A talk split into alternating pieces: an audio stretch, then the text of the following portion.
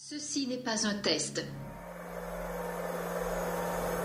Mes chers compatriotes, depuis quelques semaines, notre pays fait face à la propagation d'un virus, le Covid-19, qui a touché plusieurs milliers de nos compatriotes. Restez chez vous. Restez chez vous. Restez chez vous. Restez chez vous. Restez chez vous. Restez chez vous. On va tous mourir Bienvenue, bienvenue, bienvenue. Suis-je atteint du coronavirus? Qu'est-ce que vous voulez Les scientifiques le disent, c'est la priorité absolue. Des renseignements. Le Dorlo, dans 20-30 ans, il n'y en aura plus. Le patriotisme est l'exact contraire du nationalisme. Ben voyons. Le nationalisme en est la trahison. Dans quel camp êtes-vous On a des gens qui ont peur parce que leur voisin est chinois. Vous le saurez en temps utile. Nous devons aujourd'hui éviter le repli nationaliste. Ce virus, il n'a pas de passeport. Je ne suis pas un numéro, je suis un homme libre. Rien ne pourra plus jamais aller bien. La France a peur. Nous sommes en guerre. Puisse le sort vous être favorable. Bienvenue à tous, nous recevons aujourd'hui Corentin Cattel, militant d'Action française dans la section rouennaise, étudiant en master recherche d'histoire, qui vient nous parler aujourd'hui de Jacques Bainville et de l'empirisme organisateur en acte. Corentin, bonjour, la parole est à toi. Merci, donc merci euh, d'abord d'être venu de, écouter ce, cette conférence. Merci aussi à l'Institut d'AF. Donc, euh, comme on l'a dit dans la présentation, je vais vous parler de Jacques Bainville. Cette, cette conférence, j'aimerais citer Charles Maurras et son enquête sur la monarchie. Le choix lui-même n'y ont aucune part. Si vous avez résolu d'être patriote, vous serez obligatoirement royaliste.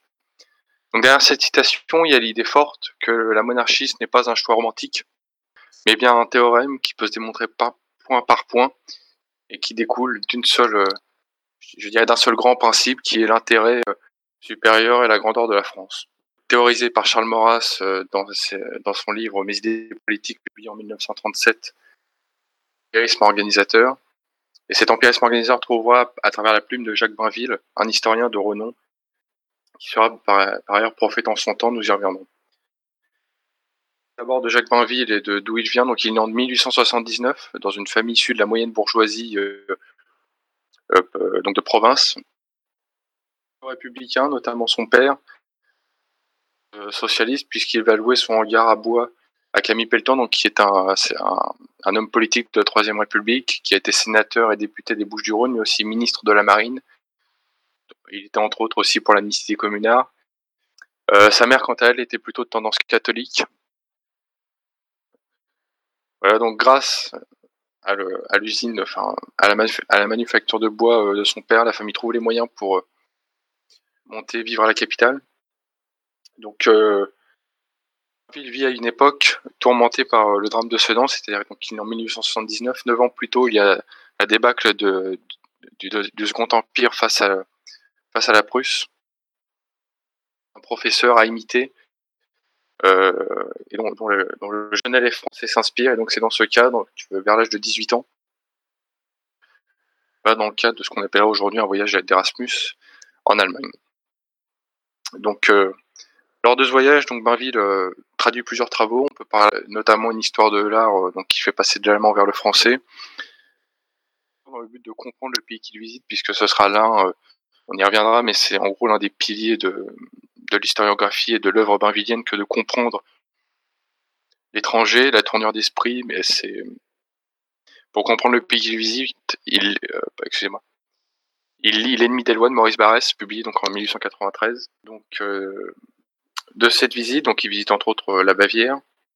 Euh, il, tire un constat simple que le métier d'un roi est un métier comme un autre, et d'ailleurs en sortira son tout premier livre écrit à l'âge de 20 ans, qui est une biographie du roi Louis de Bavière publié en 1900, qui est un portrait à la fois psychologique mais aussi politique du Maurice Barrès, qui à l'époque figure tutélaire, rencontrait Maurras. Euh, ce, constat, cette conversion monarchique vient de entre à la fois l'ordre allemand issu donc de Victor de Sedan et une certaine discipline face à une face à une, à une France en, pleine affaire Dreyfus, donc avec une espèce de guerre civile intestine, puisque c'est une chose qui revient souvent, on dit souvent qu'il y a eu de France des Dreyfusards et des anti-Dreyfusards. Euh, je suis pas spécialiste sur l'affaire, donc je ne me permettrai pas d'émettre un jugement quoi que ce soit. Euh, mais on peut aussi parler donc du fait que la France avait été envahie plusieurs fois en l'espace d'un siècle, euh, notamment sous le Premier Empire, mais après euh, successivement, et puis euh, lors du, effectivement de la défaite de Sedan. Euh, française euh, à cause du parlementarisme entre autres. Face au modèle allemand, Bainville en tire un, constat simple, c'est que euh, pour, l'intérêt de la France monarchique, donc qui exerce un métier comme un autre, dont le métier de défendre cette fleur délicate euh, qu'est la civilisation, donc l'ex- l'expression euh, est de lui, donc il l'a dit, euh, donc il dit dans un texte publié dans la Revue universelle en mars 1922, donc la, civilisation dont le lien était mis euh, dans les ressources nécessaires pour faire cette conférence, et dans lequel il définit ce qu'est une civilisation. Donc euh, de retour en France, Bainville est présenté à Maurras par l'intermède de Maurice Barrès. Donc lorsqu'il rencontre Maurras, Bainville est déjà monarchiste. Et alors un journaliste de la Gazette de France en train de réaliser son enquête sur la monarchie l'interroge. Donc je vais me permettre de vous lire les réponses que, que Bainville apporte. Question qui termine votre, enquête sur la monarchie. Que peut répondre un Français raisonnable sinon que le salut public est dans la tradition, l'hérédité, l'antiparlementarisme et la décentralisation y a ces quatre principes faire qui nous sont inspirés par la folie révolutionnaire ou l'erreur libérale. Or, ce sont deux mots dont, vous- me savez quitter. Donc euh, ça, c'est par rapport donc, au, au quadrilatérmoration donc, euh, dont on parle régulièrement. Une autre citation, chose admirable, le- la monarchie est déjà organisée avant qu'on sache si jamais le roi va monter sur le trône, chose qui a beaucoup à voir avec la continuité monarchique, finalement que le roi hé- hérite déjà d'un régime euh, déjà tout fait, dans le cadre d'une restauration et encore, ou d'un régime comme ça a pu se faire avec les Capétiens, mais là encore aussi qui ont hérité d'un appareil administratif déjà établi, on y reviendra, la, continu- la continuité monarchique de l'historiographie barvillienne. Enfin, quelle vertu ne posséderait pas alors les théories monarchiques capables de satisfaire les pures intelligences spéculatives comme de contenter les esprits les plus pratiques? Doctrine m'apparaît comme la seule capable de réaliser en France l'indispensable consensus hominum. Chez pour Bainville, donc on l'a dit, c'est un théorème, un théorème qui peut prouver par l'histoire. Euh, et l'histoire, donc pour Bainville, c'est vraiment le laboratoire de l'homme politique, c'est la, reine mère, celle dont il doit inspirer, c'est celle qui doit guider ses pas. Euh, l'histoire pour l'histoire chez Bainville devient une science exacte, comme peut l'écrire François Mauriac dans un texte dans lequel il lui rend hommage en 1955, dans lequel il écrit d'une science conjecturale, Bainville a fait une science exacte. L'histoire est, un, laboratoire, donc on l'a dit, avec des cycles et des lois qui permettent de, à la fois de prophétiser ce qui va se passer. Il l'écrit d'ailleurs dans ce texte dont je vous ai déjà parlé, L'avenir de la civilisation, publié en mars 1922 dans la Revue universelle. De l'histoire, par l'observation et par l'analyse, on peut devenir prophète. C'est cette grille de lecture bainvillienne qu'on va essayer d'écrire et de définir dans ce, dans ce cercle qui dire tout de suite une, un espèce de listing de l'œuvre bainvillienne et de ses œuvres les plus connues. De toute manière, nous en parlerons dans, dans, ce, dans le cadre du. Donc, euh, la première, donc bref présentation du plan. Donc, il y aura en tout trois parties dans ce cercle. hein, une première partie qui sera considérée, consacrée, pardon. En gros, la vision de l'histoire qu'a Jacques Bainville, définition de ses lois et de ses modèles types. Nous pourrons ensuite nous intéresser à la vision de la monarchie selon Jacques Bainville, qui se rapproche énormément de celle qu'a Charles Maurras, vous vous en douterez. On terminera par une partie qui est assez importante chez Jacques Bainville, qui est en fait la tentative de compréhension de la psychologie humaine et des hommes, euh, qui permet aussi de, de prophétiser, de mieux comprendre. Tout de suite, passons à la première partie, donc par rapport à l'histoire selon Jacques Bainville. Donc, j'ai déjà dit en introduction, et je le redirai souvent, que ce soit chez Bainville ou chez Maurras, elle est un théorème. Euh, chez Maurras, on pourrait presque dire que c'est un théorème, comment dirais-je, historico-philosophique. Chez Bainville, c'est un théorème vraiment historique. Selon lui, c'est une suite d'événements tout à fait prévisibles par des lois, des constantes observables par une étude simple et attentive de notre passé pour mieux cerner l'avenir. Euh, donc j'ai déjà dit, chez Bainville, l'histoire, c'est vraiment la reine. Tout comme Maurras, finalement, a le quadrilatère euh, qui, qui, expose Bainville dans l'enquête sur la monarchie, donc une monarchie décentralisée, antiparlementaire. Euh, Bainville, lui, a trois lois historiques, donc qui sont, euh, qui sont les trois suivants. Donc on a la loi de conséquence, la loi de dépendance et la loi d'oubli. La loi de conséquence, elle est assez simple finalement, c'est l'idée que chaque acte ou chaque parole d'un homme politique, d'un souverain, aura des conséquences sur sa personne, sur sa politique, et donc euh, sur la suite des événements. Ceci inclut un corollaire qu'il faut une prise de décision juste, aiguillée, dans l'intérêt national le plus, le plus simple et euh, sans aucune quelconque considération partisane. Ou... Donc un exemple qu'on peut citer pour illustrer cela, c'est euh, il se trouve dans l'histoire de deux peuples de Jacques Bainville, publié en 1915. Donc pour parler brièvement du livre en soi, c'est une synthèse à la fois des travaux qu'avait pu mener Jacques Bainville dans l'Institut d'action française, où il enseignait les relations internationales, mais aussi de ses travaux euh, et de ses chroniques au sein du journal L'Action française, euh, dans lequel il s'occupait des pages consacrées aux relations internationales. 1908, donc euh, c'est là où Maurras l'avait signé en 1908, à partir du moment où justement le journal devient quotidien. Donc les relations internationales qui seront ensuite vraiment le lieu de, le domaine de spécialité de Jacques Bainville, même si, et ça Christophe Dickès le dit, il était aussi un, économiste intéressé énormément à l'économie, on y reviendra plus tard, notamment sur l'importance des classes moyennes dans l'histoire de France et dans l'histoire en général.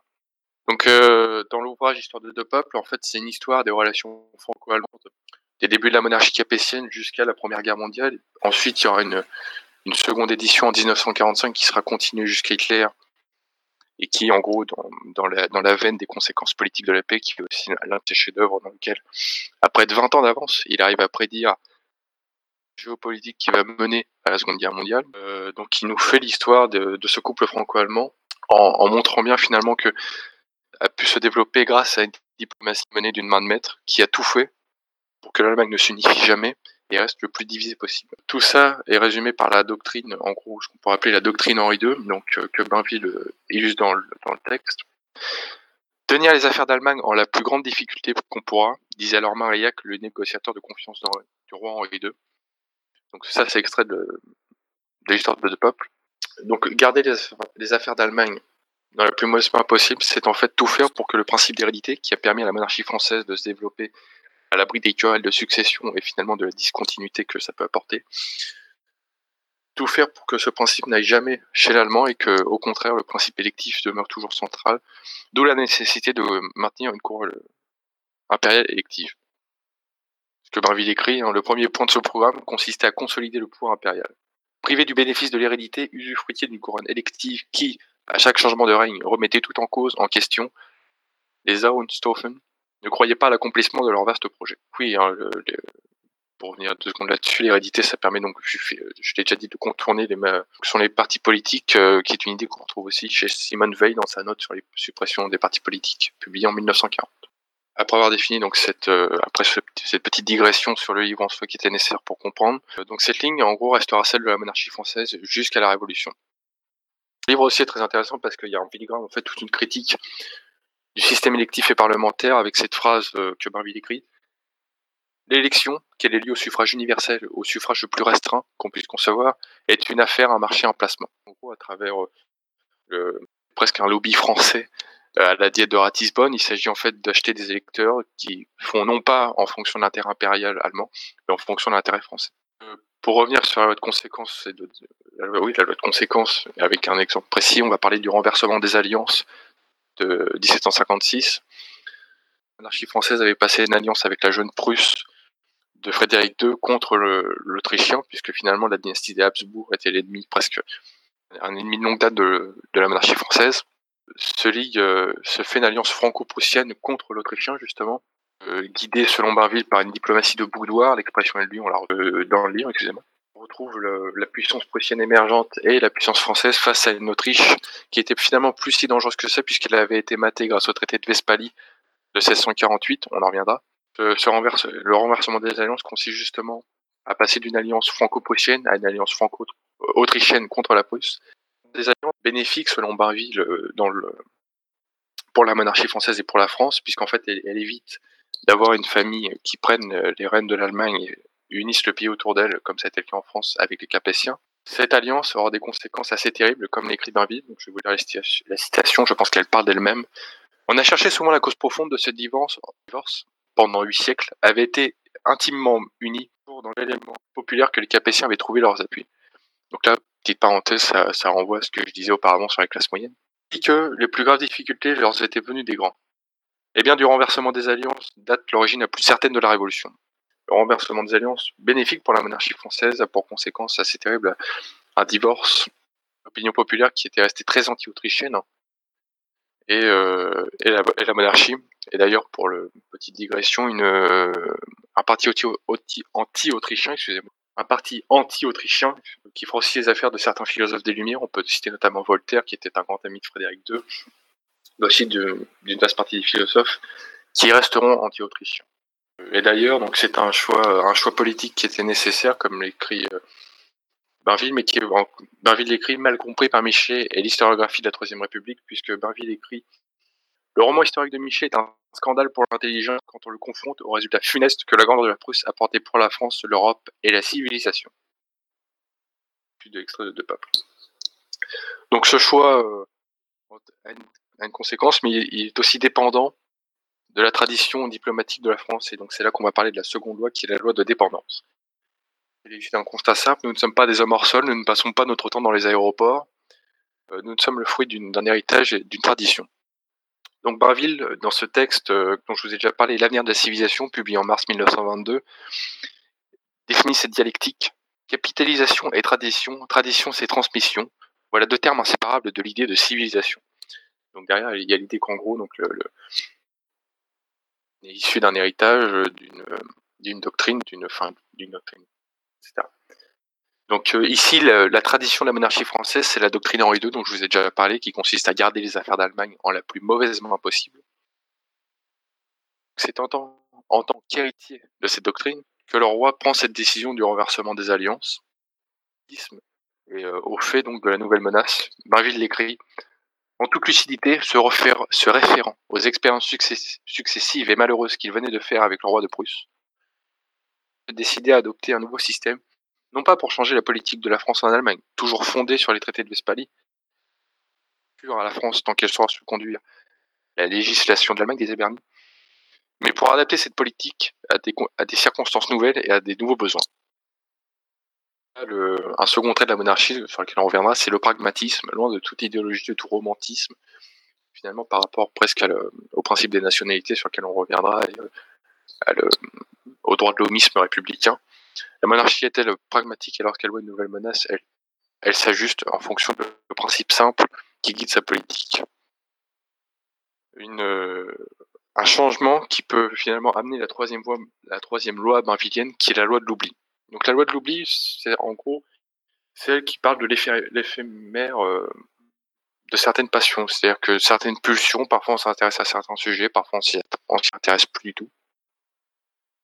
Un exemple qui me vient en tête pour illustrer cela, même si euh, c'est un peu des, espèces de pulsions sécuritaires après une vague d'attentats ou euh, par exemple on peut aussi citer des vraiment enfin c'est vraiment des pulsions je pense que c'est quelque chose qui est assez actuel c'est un, parti pris que je me permets pour illustrer et appliquer la loi de l'oubli à la situation qu'on vient d'expliquer euh, la loi d'oubli c'est en gros oublier presque l'ennemi allemand finalement qui n'était pas en soi c'est une dynastie capable d'unifier l'Allemagne. Or, euh, il s'avère qu'après les, traités de Westphalie, euh, pour le dire comme ça, le chien était rentré à la, niche. Euh, le chien autrichien était rentré à la niche. C'est-à-dire qu'en gros, les Habsbourg étaient matés. toute unification de l'Allemagne était impossible sans l'accord du roi de Suède et du roi de France pouvoir donner leur accord à une modification des traités de Westphalie. Donc, la loi de l'oubli oublier justement l'allemand pour se consacrer aux Prussiens qui devenaient la nouvelle menace.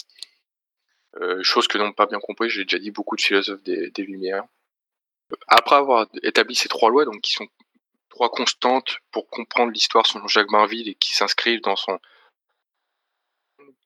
On va parler d'un laboratoire essentiel chez Bainville, euh, l'humanité, qui est la romanité. Donc la civilisation romaine, euh, chez Bainville, Christophe Dickès le dit, c'est une espèce de synthèse de l'histoire humaine euh, successive, que ce soit des dictatures, des monarchies, des républiques.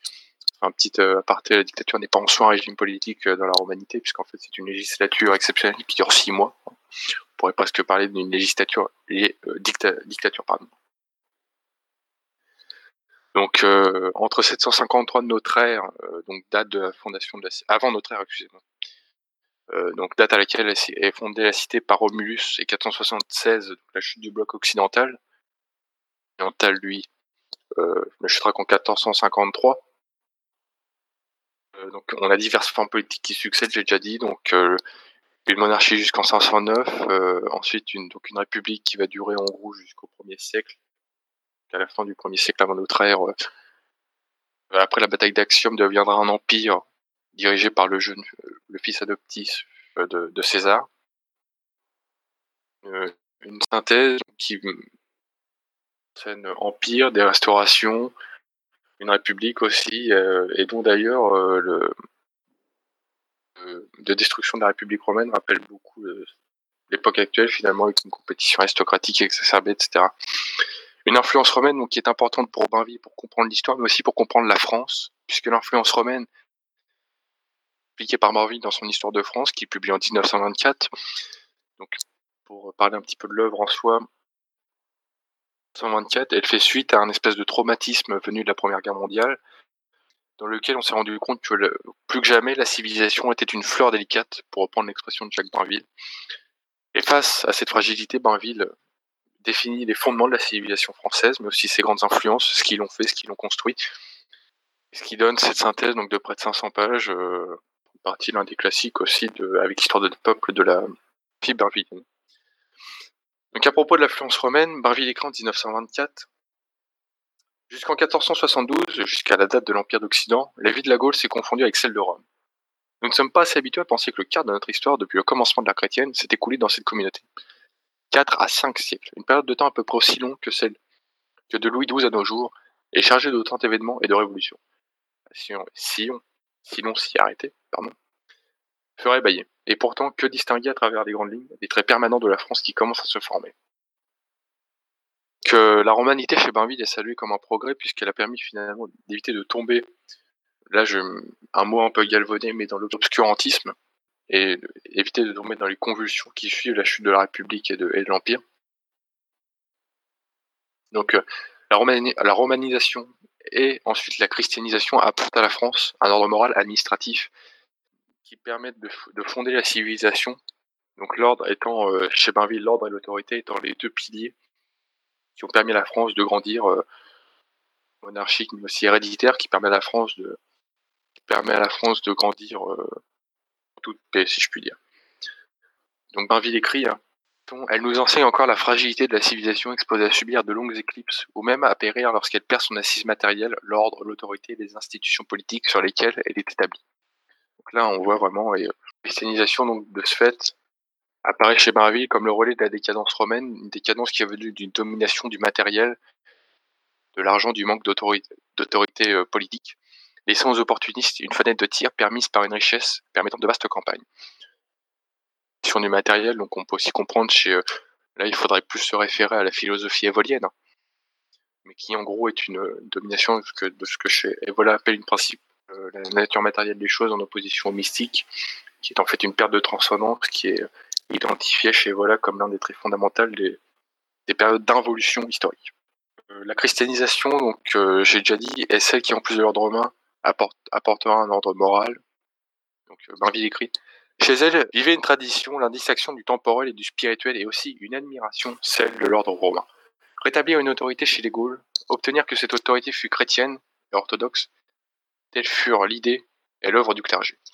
Du pilier of, ordre, autorité pour revenir euh, un petit peu là-dessus, donc cet ordre et cette autorité seront incarnés plus tard par la monarchie, donc qui est euh, chez Bainville le pilier central de développement de la France et de la civilisation, par diverses stratégies, par une stratégie euh, basée sur un principe simple, le principe héréditaire, donc qui, qui nous ouvre donc sur la deuxième partie. L'idée que les rois ont fait la France et qu'elle se et qu'elle meurt sans roi. Pour introduire cette partie, oui, oui, d'abord une, espèce de d'ironie de l'histoire, c'est que donc l'Allemagne avait du fil à retordre à la France, hein, comme l'explique Bainville, euh, mais aussi comme le prouve l'histoire, hein, après tout, deux guerres mondiales et euh, une Union européenne, si je peux me permettre euh, ce petit parti pris. elle donne aussi donc aux monarchistes et même à, l'historiographie française l'un de ses plus grands esprits et l'un de ses plus fervents critiques. C'est lorsqu'il revient d'Allemagne que, que le jeune Jacques Bainville se convertit à la monarchie. Une des choses qui revient d'abord chez Bainville, c'est que la monarchie, c'est une stratégie, une stratégie permise par l'hérédité qui permet la continuité euh, du régime. Absolument fondamentale dans le cadre d'un régime monarchique, puisqu'elle évite, je l'ai déjà dit, les troubles que peuvent éviter par exemple une élection, qui, on le voit, diviser l'opinion et fragmente cette espèce de sentiment national et d'appartenance des, des, préoccupations plus matérielles et plus individuelles, mais qui permettent aussi d'éviter justement ce placement de l'étranger que pourrait être une élection, reprenant sa phrase de l'histoire de deux peuples. Cette hérédité permet aussi la mise en place, qui est plus que nécessaire, puisqu'il y a un des éléments qu'on peut apprendre dans l'histoire de, France de Bainville, publié en 24, qui est assez central, c'est que vingtaine d'années pour redresser un pays suite à de, longues à des troubles. Exemple, rétablir l'ordre, chasser les Anglais, ce fut pendant 20 ans la tâche de Charles VII, Pétienne, petitement d'abord, pas à pas, posant une pierre après l'autre, aidé dans sa besogne par des gens de peu ou de rien. Donc là, on retrouve cette idée hein, que tout ce qui est grand dans l'histoire a besoin de temps et que le temps n'est pas permis dans un régime démocratique du fait de, des élections intermittentes. Hein, on le voit bien euh, actuellement avec finalement un mandat ça dure 5 ans, mais euh, constamment pris entre les législatives, les municipales, euh, les européennes qui empêche finalement de s'intéresser réellement à la grande politique, euh, que sont notamment les relations internationales, mais aussi aux finances et à l'administration du pays. Euh, on peut aussi illustrer cela avec Richelieu et Louis XIII. Euh, ce qu'ils avaient demandé à la France pendant près de 20 ans, c'était un effort considérable de discipline, d'organisation, d'argent même. Argent aussi, hein, et là ça renvoie à ce que je vous disais par rapport aux moyennes qui font finalement cette espèce de capital financier, cette espèce de socle fiscales qui permettent à la France et à la civilisation en soi. C'est une chose que Barville explique dans l'avenir de la civilisation, c'est que la civilisation a besoin d'un socle matériel. C'est quelque chose qu'on peut finalement assez prouver. Hein. C'est-à-dire qu'il a bien fallu payer quelqu'un pour les cathédrales, pour, les, pour le palais de Versailles. Et que finalement, le, les finances saines sont l'un des socles centraux pour que se développe finalement euh, l'État. Un élément qu'on peut aussi évoquer euh, avec un, autre exemple, euh, qui cette fois n'est pas national, serait même plutôt antinational, euh, avec la monnaie unique européenne, hein, puisque donc en, 1971 est publié le rapport Werner qui en planifie l'Union économique et monétaire européenne en cinq étapes, et il faudra près de 21 ans pour qu'on ait un traité de Maastricht ratifié qui établisse la monnaie unique. On le voit, donc ça a été permis par une stratégie politique de grande ampleur, de long terme, qui est politique, médiatique, économique et philosophique, donc une stratégie de long terme et qui est assez globale, on reviendra. Le type héréditaire, c'est une des forces centrales de la monarchie, mais aussi des souverains. On peut par exemple citer le cas d'Henri IV, avait écrit dans son Histoire de France. Il n'était en réalité qu'un prétendant, et sa seule force était le principe héréditaire. Une élection, ça peut chiner, ça peut se ressembler un peu à une fois d'empoigne, une, brocante. Euh, par contre, une, succession dynastique, ça ne peut pas se nier le sang euh, est une chose que tout le monde n'a pas. On ne peut pas tous être le, dauphin. Condition de sang, mais et de fait une certaine éducation dans l'idée des et de gouverner la France en fonction de ses intérêts supérieurs. Et donc ça, permet d'éviter des troubles. Je décrit très bien Simone Veil, j'en ai déjà parlé dans sa note sur la suppression des partis politiques. La monarchie, donc une fois qu'elle a un dauphin, ça permet de, gouverner l'esprit serein.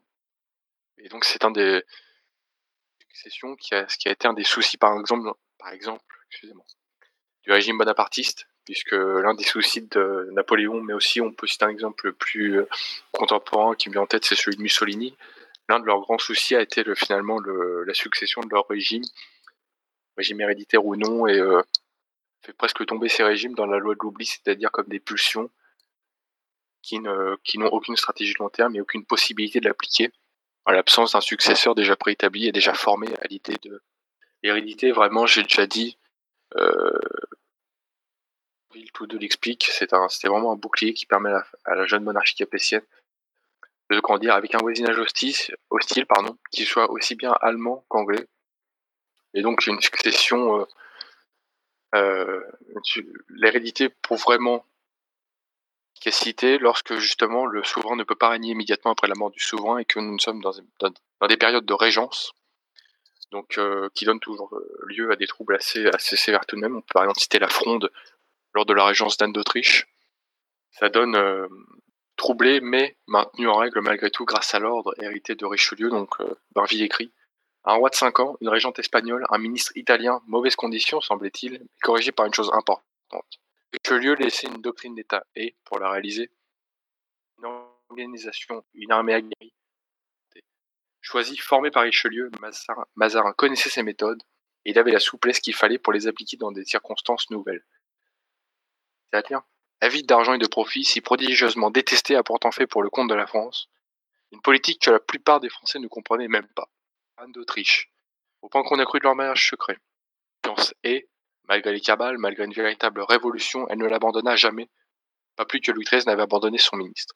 C'est ainsi que cette régence troublée menait au terme de l'œuvre de Richelieu. Sans doute il n'y avait plus qu'à récolter, encore fallait-il ne pas s'arrêter en chemin, l'entreprise nationale. Donc euh, là, on a l'idée de l'ordre finalement, et avec derrière une éloge de Richelieu qui se retrouve aussi bien dans l'histoire de France que dans l'histoire de deux peuples. Richelieu, vraiment l'architecte des traités de Westphalie, qui sont l'un des génies diplomatiques de la France. Ben, lui a écrit de très belles pages à ce sujet-là, qui sont vraiment un éclatement organisé d'Allemagne en près de 2000 principautés, avec unifié l'Allemagne autour d'une quelconque dynastie que ce soit, et euh, des principautés limitrophes qui ne sont sans aucun danger. Une doctrine d'État donc que Richelieu laisse dans son testament, qui permet encore une fois d'assurer l'un des piliers de la civilisation française qu'explique Bainvier, l'ordre. Et c'est grâce à cet ordre que finalement la régence et la monarchie ont pu traverser une régence, même le roi de fuir à un moment donné euh, la capitale. Le contre-exemple de ça parfait serait la régence finalement de Louis XV et du duc d'Orléans. En 1715, Louis XIV rend son dernier souffle. Dès lors, c'est le duc d'Orléans qui est désigné régent par une manœuvre politique et par un magouillage auprès des parlements, donc qui passe par le, rétablissement de ce qu'on appelle le droit de remontrance, qui est en gros l'équivalent du droit d'amendement d'un projet de loi. Donc, euh, le régent fait tout de suite déchirer le testament de Louis XIV et se fait nommer régent. Donc, on a bien là les magouillages et euh, finalement l'élection du régent qui se chine. donc, on a bien là des de magouillage démocratique, pour le dire comme ça. Euh, ils vont un peu plus loin après, puisque toujours dans l'idée de plaire à l'opinion publique, finalement, une espèce de, mandat euh, du régent, le roi, le, régent, excusez-moi, adoptera ce qu'on appelle le système de l'eau, qui est en gros un système issu d'un financier anglais qui s'appelle John Law, basé sur du papier-monnaie qui conduira à une grande spéculation. Et lorsque cette spéculation prendra fin, une crise économique assez sévère. Donc euh, un problème du parlementarisme que Marville expose en filigrane dans son histoire de France, euh, puisque euh, si Louis XIV avait voulu de remontrance, Louis XV prendra la même décision, euh, Louis XVI, excusez-moi, prendra la même décision avec ce qu'on appelle le coup d'État de Maupeou, donc Maupeou était l'un de ses ministres et Bainville écrit on voit que l'opposition des parlementaires devenait un, péril pour le gouvernement. Donc à l'époque, le Parlement, excusez-moi parce que je crois que depuis tout à l'heure j'ai dit le Parlement. À l'époque, on dit bien les parlements puisque les parlements sont des cours de justice, mais avec une qui va en, en, croissant au fur et à mesure, notamment depuis euh, qui en gros rend héréditaire, euh, il me semble que c'est ça, euh, rend héréditaire en gros les parlementaires les parlements, au fur et à mesure, deviennent des, problèmes, puisqu'on a en fait une espèce de caste de parlementaires qui s'établit de fait par l'hérédité, de la même manière finalement que s'était établi la monarchie. Donc on voit bien que le, les parlementaires jouissent du principe d'hérédité, qui est un luxe pour un régime politique. Toujours pour revenir sur le droit de remontrance, Braville écrit On reprit aussi la maxime d'après laquelle le Parlement était faible quand le roi était fort, et fort quand le roi était faible. Philippe les pouvoirs d'un véritable régent, et le testament de Louis XIV resta lettre morte. En échange, le droit de remontrance fut reconnu au Parlement. Ils ne tarderont pas à abuser de l'importance qui leur était rendue. Une importance qui va croissant à mesure que la révolution approche. Donc, j'ai déjà dit qu'il introduira le système de l'eau. Et donc finalement, l'hérédité euh, permet une stratégie de, salut public, pour reprendre une, expression euh, évolution avec euh, le, comité de salut public, mais qui là pour le coup est vraiment de salut public, puisqu'il s'agit finalement de priver le Parlement de pouvoir, mais pas que, hein, de, et vraiment de se défaire de ce clientélisme et de cette espèce de mandat de contrat électif par l'hérédité. Cette stratégie bon, fondée sur l'hérédité, elle a plusieurs versants, c'est une stratégie complète qu'on va évoquer à, maintenant. Donc d'abord, c'est une stratégie qui est dénuée de toute idéologie, qu'elle soit romantique, euh, ou que sais-je, mondialiste, marxiste, euh, même si bon là c'est anachronique, j'en conviens. Euh, mais elle est dénuée de toute idéologie, Bainville l'écrit dans son Histoire de France, la France est une œuvre de l'intelligence et de la volonté. Rendre service, c'était la devise de la maison depuis Robert Lefort. Donc, la maison de Robert Lefort, c'est en gros celle de, si, je ne dis pas de bêtises, du Capet. Hein. Euh, avancez pas à pas, prudemment, consolider chaque progrès, compter les deniers et, se garder des ambitions excessives, des entreprises chimériques, avec un sentiment d'honorabilité bourgeoise plus que princière et le goût de l'administration. Donc là, on a, on a deux idées qui, en gros, donc l'intelligence et la modération de la monarchie française, qui finalement ne veut plus faire ce qu'avaient fait, le, par exemple, les, les Mérovingiens euh, en paix. Euh, donc euh, une gestion intelligente des données, donc sur laquelle on reviendra, des entreprises chimériques. Donc une stratégie diplomatique qu'on a déjà évoquée, donc parlant de l'histoire de deux peuples, mais Christ, oui, Christophe Dickès l'a déjà dit, et je l'ai déjà dit, que Bainville était un économiste tout à fait honorable, puisqu'il publie dans plusieurs revues économiques l'importance des classes moyennes, notamment dans son texte publié en mars 1922, L'avenir de la civilisation, qui est écrit La grande faculté de la France, une de ses facultés maîtresses, aurait dit-elle, une classe moyenne qui, elle-même, engendre toutes les aristocraties, et d'ajouter Quelles que soient nos plaies financières, politiques ou sociales, on peut compter que le paysan français, par son labeur, aussi régulier qu'opiniâtre, rétablira l'équilibre et aura raison de tout. Il y a euh, d'abord la confiance dans le bon sens paysan français, qui est quelque chose qu'on peut retrouver finalement à travers le mouvement des Gilets jaunes, qui est un mouvement de province en dehors de toute euh, coterie syndicale ou politique. Du doigt une certaine corruption des élites, mais aussi leur aspect antinational.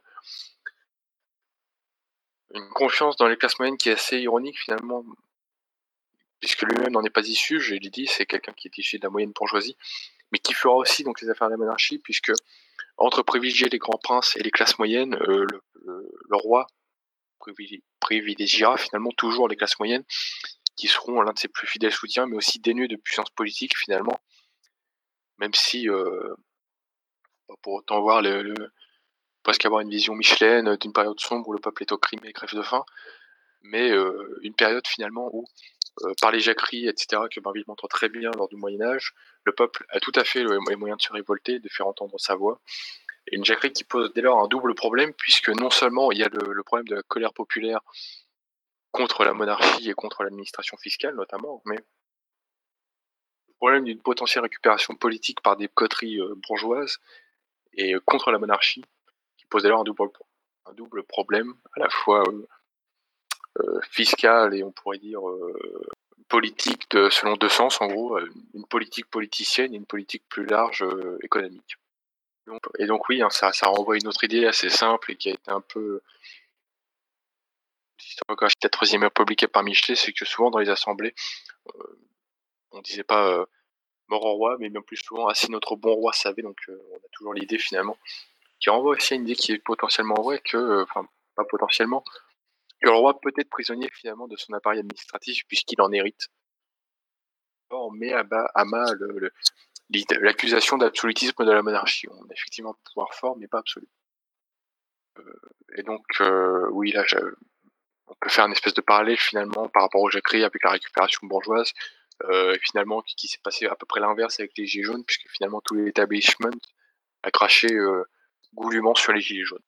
Donc l'autre aspect central de la monarchie, euh, de la stratégie monarchique, c'est, nous l'avons dit en parlant de l'histoire de deux peuples, euh, mais aussi un peu de l'histoire de France, les relations internationales. Et donc une stratégie diplomatique développée dans l'histoire de France qui permet de mieux euh, napoléonienne, puisque finalement l'histoire de France de Bainville, c'est bien plus qu'une histoire de France, je dirais presque une histoire géopolitique de la France, où il montre bien la place de la France au sein de l'Europe, qui est celle de la monarchie, mais que finalement la révolution à travers le principe des nationalités va contredire et retourner contre la monarchie elle-même. Le Napoléon par les guerres napoléoniennes, qui en fait auront toutes pour but, Barville explique très bien, de contourner le blocus continental euh, imposé par les Anglais, de faire, de faire entrer toute l'Europe dans le système bonapartiste. Napoléon euh, ira nationalités qui permettront en fait l'unification de l'Allemagne par un sentiment national euh, fort, mais aussi par un, un sentiment, comment dirais-je, de l'ennemi commun, qui est quelque chose qu'on a pu retrouver en Gaule lors de, lors de l'invasion de, des Romains et de César, hein, puisqu'il y a certains historiens qui disent que Gaule et que les, tribus euh, gauloises, euh, enfin celtes, se liguent contre l'envahisseur romain, c'est là qu'on a presque la naissance pour la première fois d'un sentiment national. Et donc ça, c'est quelque chose qu'on retrouvera lors des guerres napoléoniennes avec la coalition, la troisième coalition de Waterloo.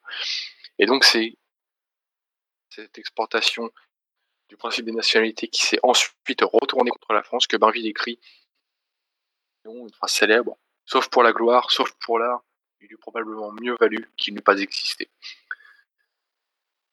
Euh, une économie, euh, finalement un garroiement français euh, de Napoléon qui entre en contradiction, j'ai déjà dit, avec la doctrine établie par la monarchie, puisque l'histoire de France, économe du somme français et gardien héréditaire de notre sécurité devait mettre à profil armerait le, le germanique et le, le diviserait contre lui-même, détournerait son attention.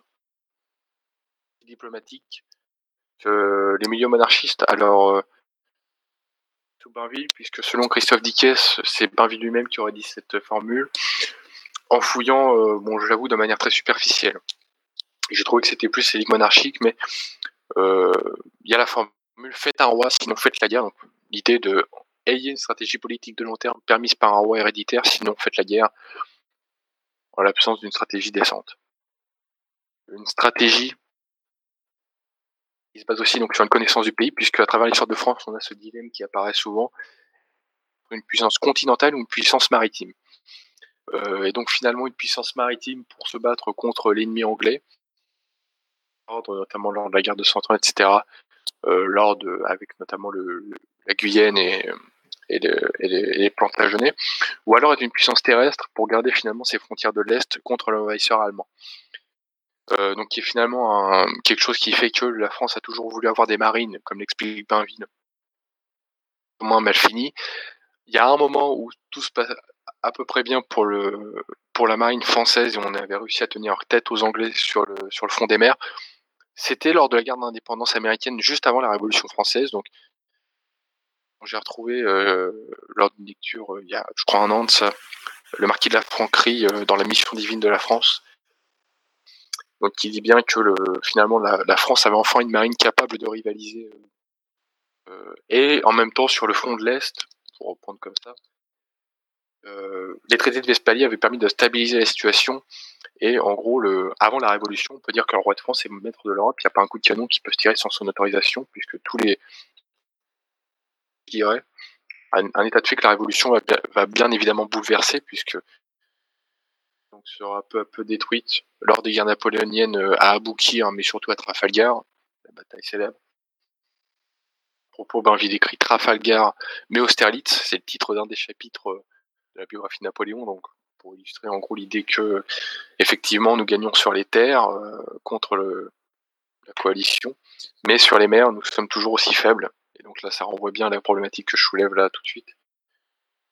La France doit choisir. Donc euh, un état de fait, donc j'ai déjà dit que, la France va détruire. Et donc là finalement ça peut euh, vouloir rattraper ça, mais on peut mettre en avant cette espèce de balance qui pèse évidemment pour la monarchie. Comment quatre siècles de diplomatie peuvent être récupérés en quelques années de canonnade européenne. Là, on pointe du doigt quelque chose qui va avoir notre troisième partie, qui est la connaissance des hommes et de l'histoire chez Bainville, a des mentalités, des dilemmes qui peuvent se poser. Parce que chez Bainville, une chose ressort très bien, c'est que l'esprit allemand n'est pas l'esprit français, qui n'est pas lui-même l'esprit anglais. Et là, on pourrait faire finalement une. une... Ainsi le nationalisme français n'est pas le nationalisme allemand ou le nationalisme italien. Et que donc, euh, un nationaliste français ne peut pas être traité de nazi impunément. Petite digression que j'arrêterai là que chez Bainville, la connaissance des hommes et surtout de leur psychologie et de leur tournure d'esprit est un facteur fondamental de prédiction, mais aussi de d'écriture de l'histoire. Donc, euh, j'ai écrit quelque part, il y a chez Bainville un peu de Gustave Le Bon. Donc, Gustave Le Bon, c'est l'auteur de la psychologie des foules, un classique assez connu dans lequel ben, euh, Gustave Le Bon écrit entre autres que la foule est une masse inerte, informe, qui est à la merci, euh, je dirais presque des prêcheurs modernes dans un autre ce qui là finalement peut nous renvoyer aussi à, tout un questionnement, une critique du régime euh, démocratique et du suffrage universel. Un peu de Hegel chez Bainville, puisque chez les deux on retrouve cette idée que c'est l'esprit qui gouverne le monde et l'histoire, puisque l'esprit est libre et que toute l'histoire est ce mouvement d'ingérence ce mouvement d'ingérence sur l'histoire par lequel l'idée de l'homme doit se réaliser dans, l'histoire. Et donc, cette importance de l'esprit de la psychologie humaine dans l'histoire, c'est quelque chose de fondamental chez Barville. La première, qui ouvre d'abord une première partie de, notre de cette troisième partie, qui est la permanence de l'esprit de l'homme. C'est quelque chose que Barville écrit dans son Histoire de France. Il écrit En tout cas, un âge vient, et très vite. On en a besoin d'un fil conducteur. On nous sont que les hommes d'autrefois ressemblaient à ceux d'aujourd'hui, que leur action avait des, mo des motifs pareils aux nôtres. Quelque chose aussi qui va un peu à contre-courant finalement d'une certaine euh, épistémologie, historiographie. Euh, L'esprit humain n'a pas changé, n'a pas attendu l'âge des Lumières et compagnie, mais même au-delà pour réfléchir rationnellement. La tournure d'esprit humain, la psychologie humaine n'a pas changé. Ni le progrès, ni l'industrialisation, ni l'internationalisme n'ont changé les schémas de pensée et la nature humaine. De l'esprit humain, donc elle vient chez Barville d'une influence euh, qu'on retrouve aussi chez Maurras, qui est celle de Charles-Augustin de Sainte-Beuve, donc un critique littéraire du 19e siècle, à propos duquel Barville écrit dans, dans l'avant-propos de son histoire de France, mais quel dommage que Sainte-Beuve n'ait pas écrit notre histoire nationale. Euh, que nul n'a mieux montré que l'histoire était, de la psychologie. Un second, un second corollaire qui rejoint une phrase de Machiavel qu'on retrouve dans Le Prince, qui est cette idée, est idée finalement qu'un homme se caresse ou s'écrase. Et donc il y a des logiques comme ça que Bainville euh, illustre, écrit. Comment s'impose-t-on à un peuple? Toujours de la même manière, par les, services rendus. Et donc là, on peut illustrer ça par différents. Euh, je citer l'exemple d'Henri IV qui solve le problème protestant et finalement s'impose au peuple.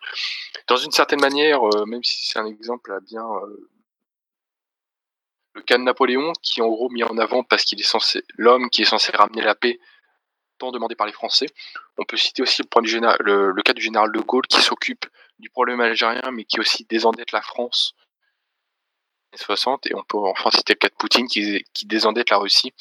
Cette maxime s'avère vraie, et donc là on est plutôt dans le cas où l'homme se fait caresser, mais on peut aussi citer le, cas de l'écrasement avec l'exemple germanique. un autre service rendu en nous débarrassant du problème germanique.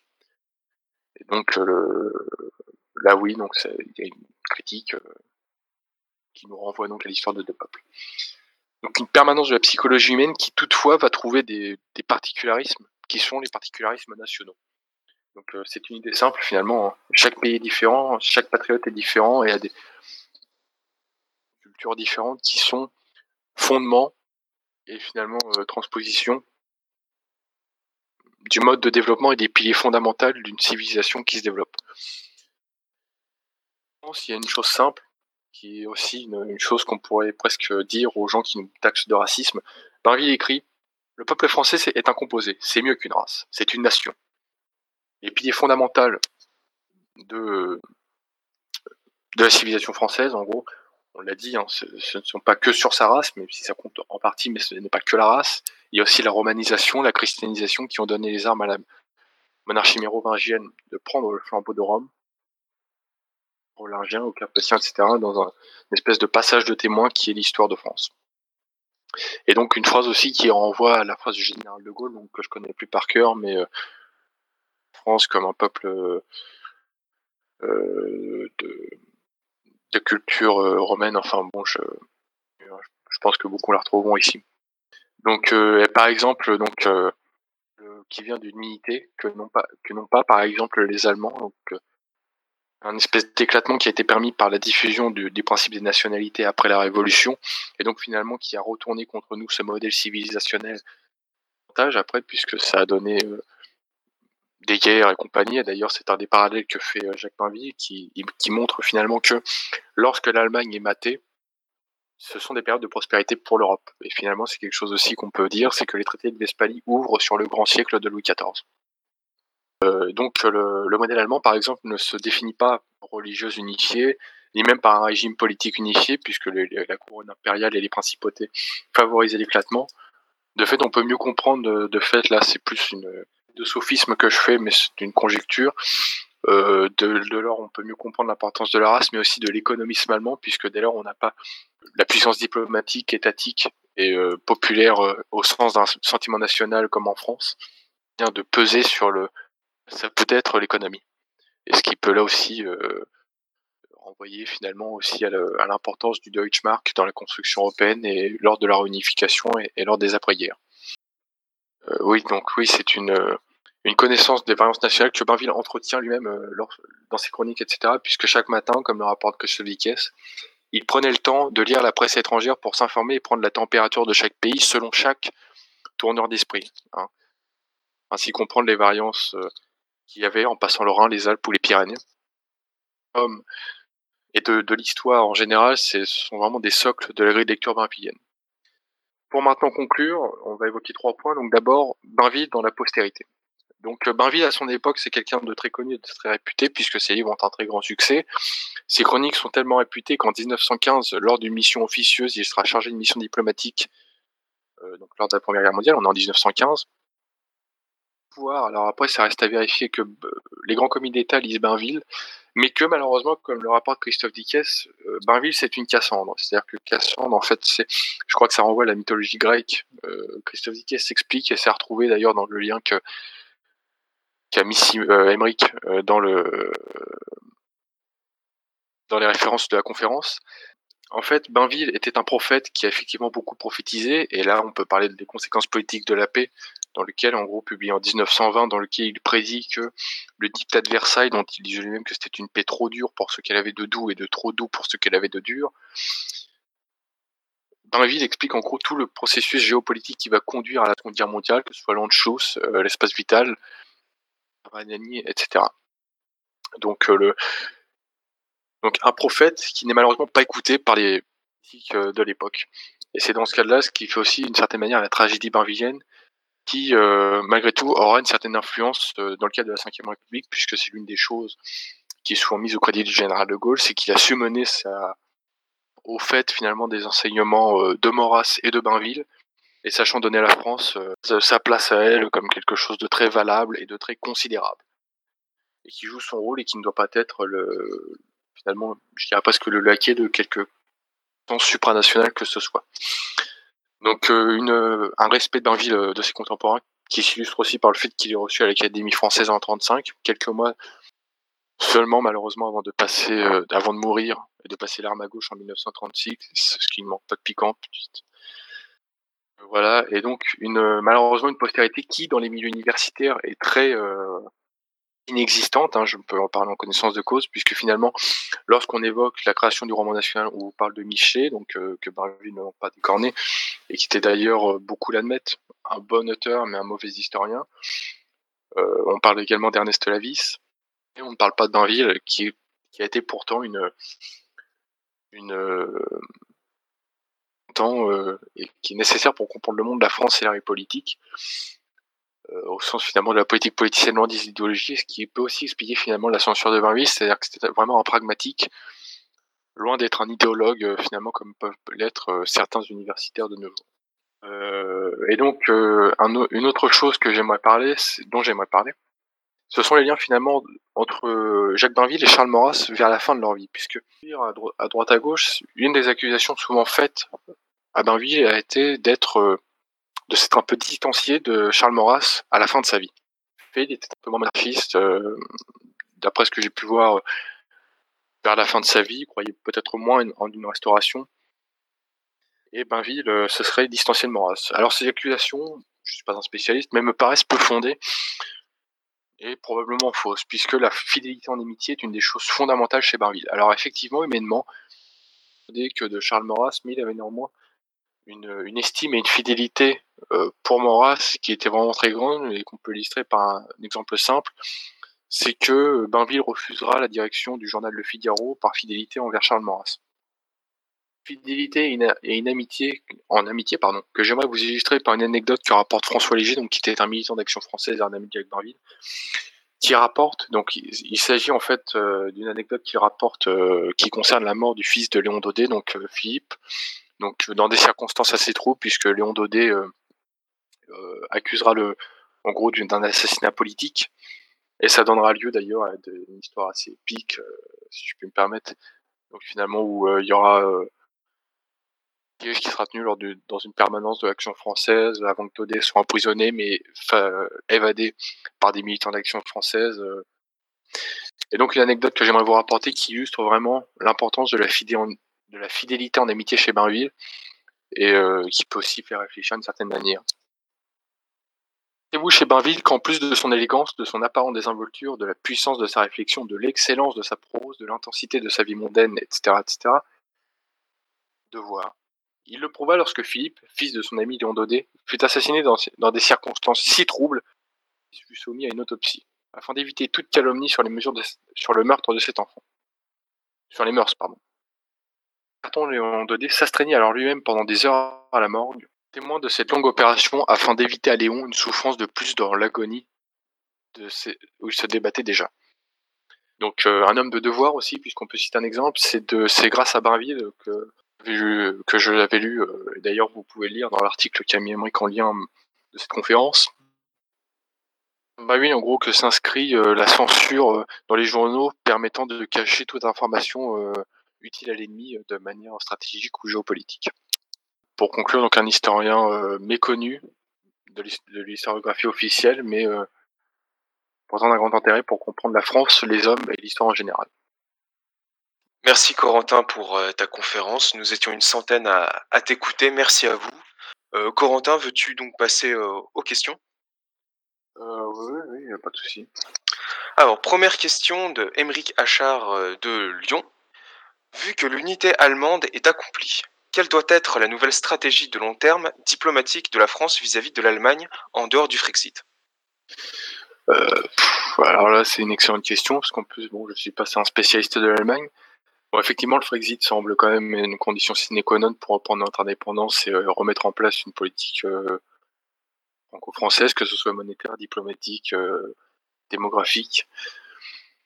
Hum, me semble, puisque l'un des piliers aussi de, la dispersion allemande, ça a été en gros cette posture que s'était donnée le roi de France, de défenseur des libertés germaniques, finalement, notamment lors de la réforme française à la diète de Ratisbonne. Que faire euh, à l'heure actuelle? C'est une, c'est une bonne question à laquelle j'ai pas forcément la réponse. Pas de souci, euh, Corentin. Question suivante de Gabriel de Bordeaux. Quelle œuvre conseillerais-tu à quelqu'un qui n'a jamais lu Bainville? Bah, l'histoire de France me paraît centrale, mais choisir qu'une, vraiment, ce serait l'histoire de France, parce que c'est vraiment là où il expose les piliers de la civilisation française. Et puis même, c'est une belle réhabilitation pardon, de la monarchie, et en même temps une critique du républicanisme, mais qui est très intéressante, parce que finalement, elle est dénuée de toute idéologie. Elle est vraiment pragmatique et pas euh, imposée par une grille de lecture, même si Bainville était monarchiste. Il critique par euh, finalement une, une euh, simple de ses lois, etc., et comme une, perte de, ses conséquences, de ses stratégies de long terme. Mais après, l'histoire de deux peuples me paraît aussi euh, toute importante. Donc, euh, mais bon, vraiment pour quelqu'un qui connaît pas l'histoire de France.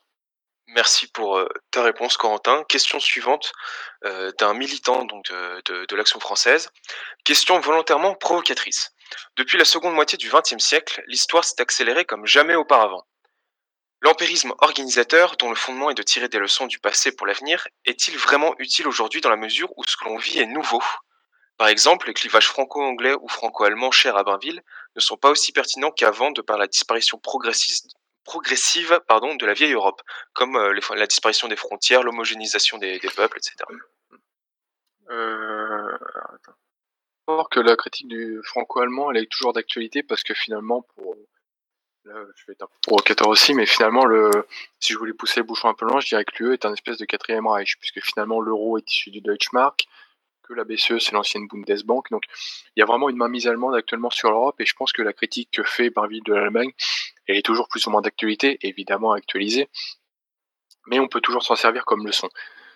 Euh, après, effectivement, euh, il y, a des choses à actualiser et compagnie, mais je pense qu'en soi, l'empirisme organisateur comme grille de lecture des événements politiques euh, du passé pour l'avenir, oui, c'est toujours d'actualité. Hein.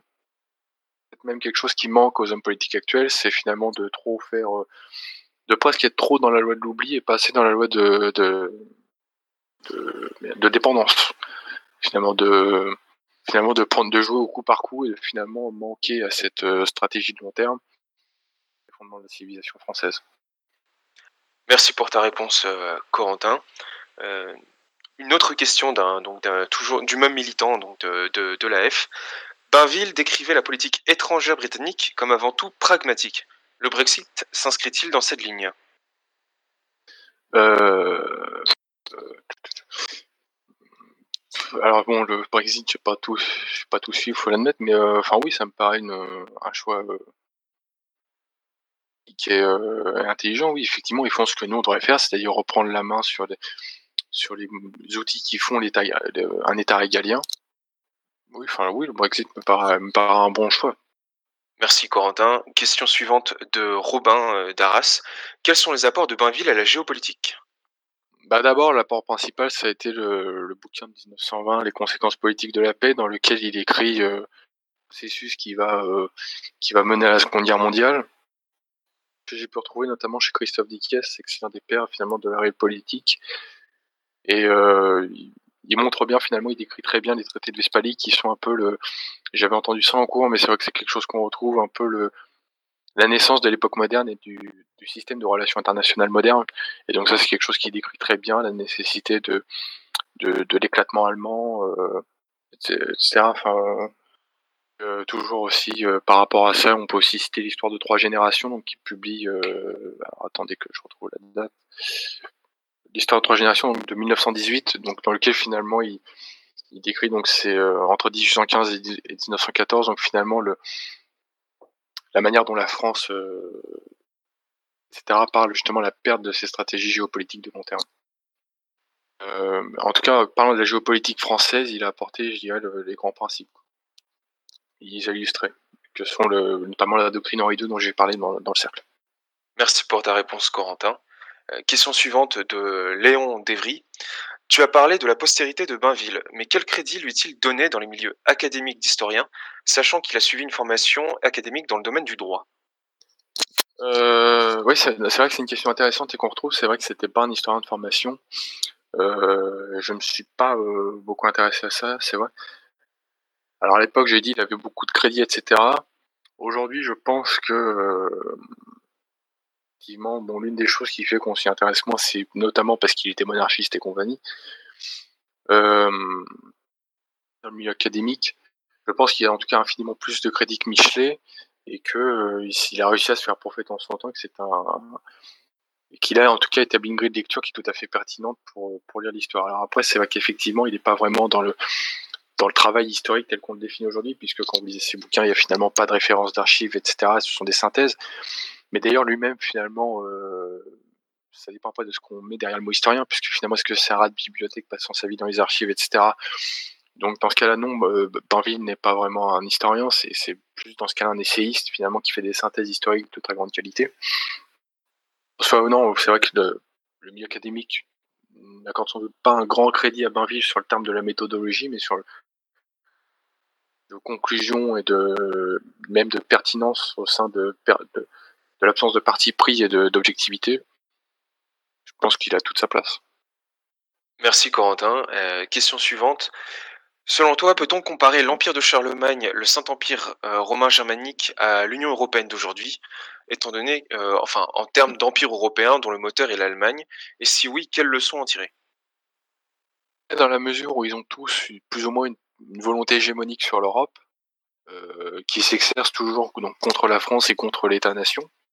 Euh, après, donc sur euh, sur le les leçons qu'on peut en tirer finalement, c'est celle que Bainville, c'est-à-dire c'est la réunification de l'Allemagne, puisque c'est même un parallèle qu'on peut faire à l'heure actuelle. La monnaie unique européenne et donc à travers ça la domination monétaire allemande sur l'Europe n'a été permise que par la chute du mur, euh, qui en gros a accéléré la réunification de l'Allemagne, et l'euro n'était qu'une condition sine qua non de la réunification allemande. Oui, s'il y a vraiment une leçon à en tirer, c'est que, d'ailleurs c'est une leçon que dresse je crois que c'est dans l'histoire de deux peuples, c'est que chaque fois que l'Allemagne est unifiée, et, euh, et, donc la leçon à en tirer, c'est finalement tout faire pour éviter une, une unification allemande et euh, d'ailleurs aussi quelque chose qu'on peut retrouver dans le nazisme, euh, puisque Hitler écrit, je crois très bien que le vers l'ouest, et euh, finalement c'est d'ailleurs quelque chose que j'ai retrouvé là juste avant de préparer ça, que finalement que Bainville, euh, par l'histoire de deux peuples et par la conséquence politique de la paix, c'était quelque chose de très diffusé dans les milieux nationaux allemands des années 30 pour justement critiquer et bien montrer le, finalement que la France était l'ennemi héréditaire de l'Allemagne, puisqu'elle ferait tout pour l'empêcher de s'unifier, etc., et que le dictat de Versailles faisait jeu des Français. Merci Corentin. question suivante de Georges de Lyon. Quels sont les gouvernements qui trouvent grâce aux yeux de Bainville hors monarchie française? Euh, Alors là, c'est une bonne question. Euh, donc de mémoire, euh, à la Troisième République, par MacMahon et compagnie, de se monarchiser un peu, ce qui fait que dans la forme, etc., ça apporte une certaine stabilité que salue Bainville. Et c'est d'ailleurs un des paradoxes qui souligne bien, c'est que la République n'a pu s'installer en France qu'en se monarchisant dans sa pratique. Et ce qui est d'ailleurs quelque chose qu'on peut illustrer avec la Ve République. Euh, après, euh, euh, je sais qu'il trouve certaines qualités aussi au, Premier Empire, assez paradoxalement, puisque je crois qu'il de synthèse et ce qu'on pourrait presque appeler une monarchie révolutionnaire au droit de l'homiste dans, dans les faits, puisqu'en fait finalement c'est la monarchie avec cette volonté de l'hérédité, avec des piliers différents finalement, que sans finalement le pilier chrétien, mais toujours avec l'ordre et l'autorité. Et après, euh, de manière un peu anachronique, mais c'est une chose que j'ai retrouvée chez Christophe Dickès, Bainville probablement pour la Ve République du fait de ce qu'on dit souvent finalement, et que on peut aussi dire qu'il est un des pères spirituels finalement de la Ve République et de la politique gaulienne. Finalement, on le dit souvent, cette espèce d'hybride euh, républicano-monarchique, dont d'ailleurs, je crois, le prince Jean avait dit qu'il fallait la rétablir dans ses grands principes un peu le, la Troisième République euh, à ses débuts quand elle se monarchise, un peu le Premier Empire euh, quand il se monarchise un petit peu à ses débuts, et aussi un peu la Cinquième République. Finalement, on peut dire tous les régimes qui avaient euh, dans l'idée de mettre au point une stratégie plus ou moins de long terme. Je pense que c'est quelque chose de fondamental. Merci Corentin pour ta réponse. Prochaine question, comment utiliser l'empirisme organisateur sans tomber dans l'anachronisme? Euh, alors là, c'est une bonne question. C'est peut-être même moi un écueil dans lequel je suis tombé pendant le, cercle. En soi, je pense que je pense que l'empirisme organisateur peut toujours s'appliquer aujourd'hui. Après, effectivement, il faut pas. Euh, comment dirais-je Par exemple, c'est un, des écueils que j'ai fait quand je parlais de doctrine romantique ou marxiste lors de la monarchie. Effectivement, il faut pas faire tels anachronismes. Mais en soi, je pense que tout comme le marxisme est un outil euh, toujours d'actualité pour critiquer la bourgeoisie et l'économie politique, je pense que l'empirisme organisateur peut toujours être une lecture pertinente. Euh, évidemment, sachant l'actualiser, etc. Donc, euh, je me rends compte que j'ai pas forcément répondu à la question, mais. Merci, Quentin. Prochaine question de, de Guillaume de Montpellier. Quelle différence entre empirisme organisateur et tradition? Bah, l'empirisme organisateur, c'est quelque chose, euh, c'est une lecture de l'histoire qui, en fait, nous et en gros, donc le côté mauracien dont, dont j'ai déjà parlé, donc euh, anti-parlementaire, héréditaire, décentralisé et traditionnel. La tradition, finalement, est un des constats de l'empirisme organisateur, mais n'est pas une de ses caractéristiques, puisque la tradition euh, Bainville l'explique, euh, Bainville et d'autres aussi, on peut citer tous les penseurs traditionnalistes, euh, Julius Evola ou René Guénon. La tradition, c'est finalement une transmission à la fois héréditaire mais aussi culturelle et donc un enracinement. Toujours pareil, reprendre un titre de, de, Simone Veil. Donc c'est vraiment un enracinement et qui est permis aussi par une dialectique définie par Bainville, la capitalisation et la tradition, c'est-à-dire la constitution d'un capital moral, économique, culturel et compagnie, qu'on va ensuite transmettre à ses, héritiers, etc. D'ailleurs, le, petite digression, mais ce que d'ailleurs le l'ère moderne par la GPA et compagnie pourrait euh, a tendance à nier finalement. Là où finalement l'empirisme organisateur, c'est une grille de lecture conclue à la nécessité de la tradition dans le cadre des régimes de la France, d'un régime franco-français et dans l'intérêt de la France. Merci Corentin. Euh, dernière question. Quelle analyse fait Bainville du jacobinisme? Il me semble qu'il n'est pas contre la centralisation, car c'est ce qui a réalisé l'unité royale. Cela le mettrait en contradiction. mettrait-il en contradiction avec Maurras? Euh, alors, effectivement, ça fait un moment que je sais pas. Euh, ce que j'avoue ne pas avoir relu tous les textes de Bainville pour préparer ce texte. Euh, donc jacobinisme, il me semble que oui, ça lui aussi la centralisation. Finalement, c'est quelque chose qui est dit souvent, même repris par Zemmour, qu'effectivement la révolution a apporté, comment dirais-je, euh, la dernière euh, marche de la centralisation monarchique. Quelque chose finalement que La contradiction avec Maurras, oui, c'est quelque chose qui est aussi souligné par Christophe Dickès, donc il dit qu'il est plus maurassien que Maurras lui-même, parlant de la Révolution française, puisque attendez que je le retrouve dans mes notes. En gros, lui, c'est ce que ce que j'expliquais par rapport à la Révolution, donc l'exportation du principe des nationalités, etc., mais aussi la centralisation, donc, qui je crois, oui, contre. Là où justement, c'est Maurras, c'était plutôt décentralisateur, etc. Et, et donc, c'est un peu décousu. Le cas de la Révolution française, c'est quelque chose qu'on retrouve, que Christophe Dickès se dit lui-même. Il est plus maurassien que Maurras lui-même, finalement, puisqu'il en accepte certaines certaines, certaines choses, donc, dont notamment effectivement la centralisation. Merci Corentin pour ta conférence ainsi que pour ta réponse aux questions. merci à vous d'avoir été là et d'avoir écouté cette, cette conférence. Bonne soirée à vous.